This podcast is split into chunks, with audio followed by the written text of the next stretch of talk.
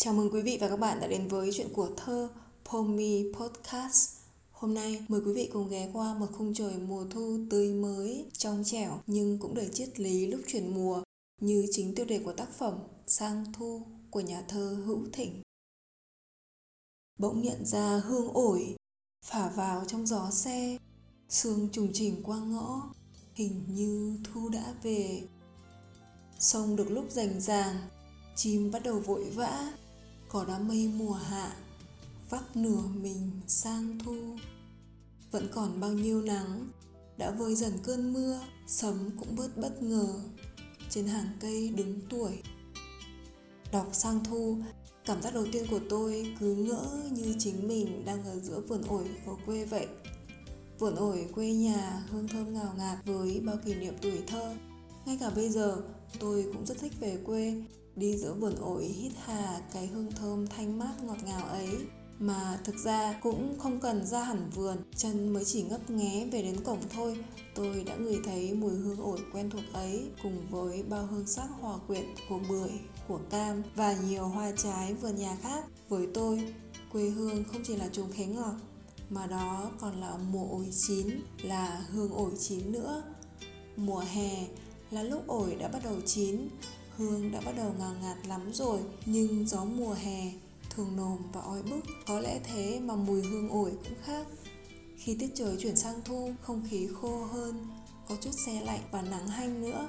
Lúc đó mùi hương nơi vườn cũng khác. Đó chính là hương mùa thu. Mà tôi nghĩ uh, hương mùa thu ở mọi nơi cũng đều khác.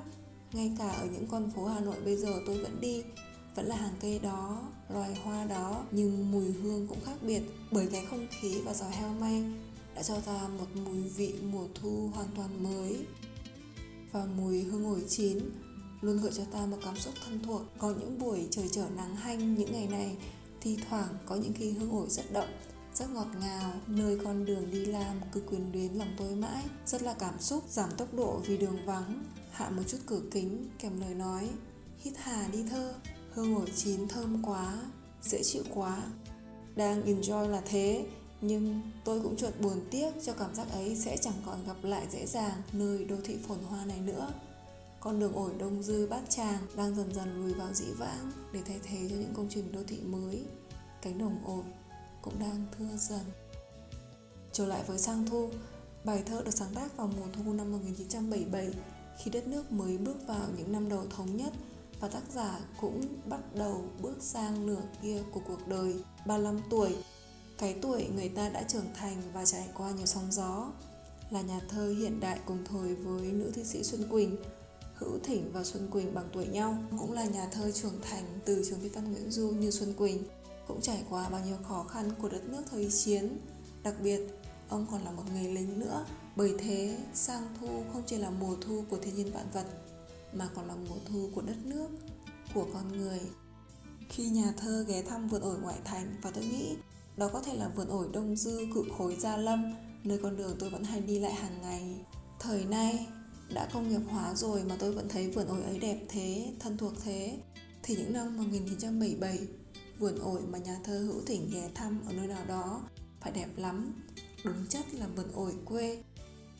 Bỗng nhận ra hương ổi phả vào trong gió xe, hương trùng trình qua ngõ, hình như thu đã về. Không trời mùa thu mở ra với hương của ổi, dáng của xương, hai hình ảnh dường như tương phản nhau nhưng đậm chất lúc giao mùa. Tác giả ngỡ ngàng, nhận ra hương ổi phả vào trong gió heo may xe lạnh. Không phải là bây giờ mới có hương ổi, mà là vì hương ổi phả vào trong cái gió heo may đầu thu, đem đến làn hương vừa quen vừa lạ cùng với đó là những màn xương trùng trình, vừa gợi hình vừa gợi cảm. Mùa thu đến, xương cũng khác hơn, cũng đậm hơn. Trùng trình đi vào từng ngõ nhỏ, vào từng rộng mồng tơi một cách chậm rãi, thể hiện sự chuyển biến của thiên nhiên vạn vật lúc giao mùa. Cũng có hồn như con người vậy. Và từ bỗng nhận ra hương ổi, thấy được màn xương trùng trình ấy, tác giả đi đến nhận định, hình như thu đã về. Cùng với xương trùng trình thì sông cũng rành ràng khi thu sang sông được lúc rành ràng chim bắt đầu vội vã có đám mây mùa hạ vắt nửa mình sang thu Vào thu thì những cơn mưa mùa hạ đem theo dòng nước lớn đã ngớt dần. Sông cũng vì thế mà dịu dàng, mà lững lờ trôi như lòng người có chút thảnh thơi khi đi qua bao dòng bão vậy. Ta cũng bắt gặp cảm thức đó trong chiều sông thương với đi suốt cả ngày thu vẫn chưa về tới ngõ, dùng rằng hoa quan họ, nở tím bên sông thương. Đối lập với sự rành ràng của sông là đàn chim vội vã, bởi mùa thu cũng là lúc bắt đầu gió heo may, đàn chim bắt đầu bay về phương nam ấm áp. Vào mỗi độ chuyển mùa, những đàn chim di cư là nét đặc trưng trên bầu trời. Hình ảnh đó cũng thật cảm xúc và bồi hồi. Sang thu, đó còn là hình ảnh đầy chất thơ của có là mây mùa hạ vắt nửa mình sang thu. Hai câu thơ mà mình thấy hay nhất bài thơ, sang thu nhưng vẫn còn chút vấn vương của mùa hạ. Đám mây cũng lưu luyến, nhưng đám mây ấy vắt nửa mình sang thu thì phải thật tinh tế và tài tình lắm. Nhà thơ mới có thể cảm nhận và cất lên những thi từ thơ đến thế.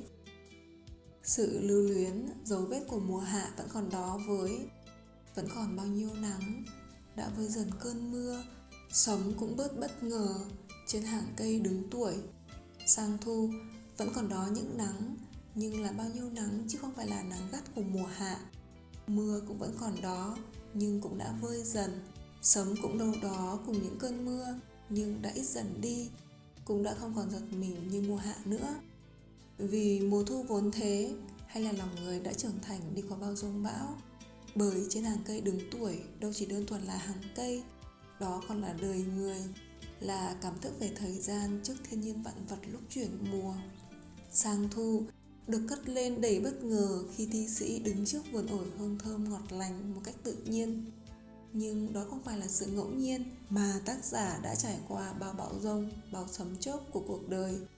Nên đó còn động lại triết lý về thời gian, về đời người nữa. Giá trị làm nên bài thơ còn là tình yêu thiên nhiên đất nước một hình ảnh vùng quê bắc bộ hiện lên rất đổi thân thuộc. Khi bước sang thu, cũng là lúc ta đã đi qua hai mùa, xuân, hạ. Đã đi qua nửa năm, qua một phần hai đời người. Cây cối cũng trở nên cứng cáp hơn như những hàng cây đứng tuổi.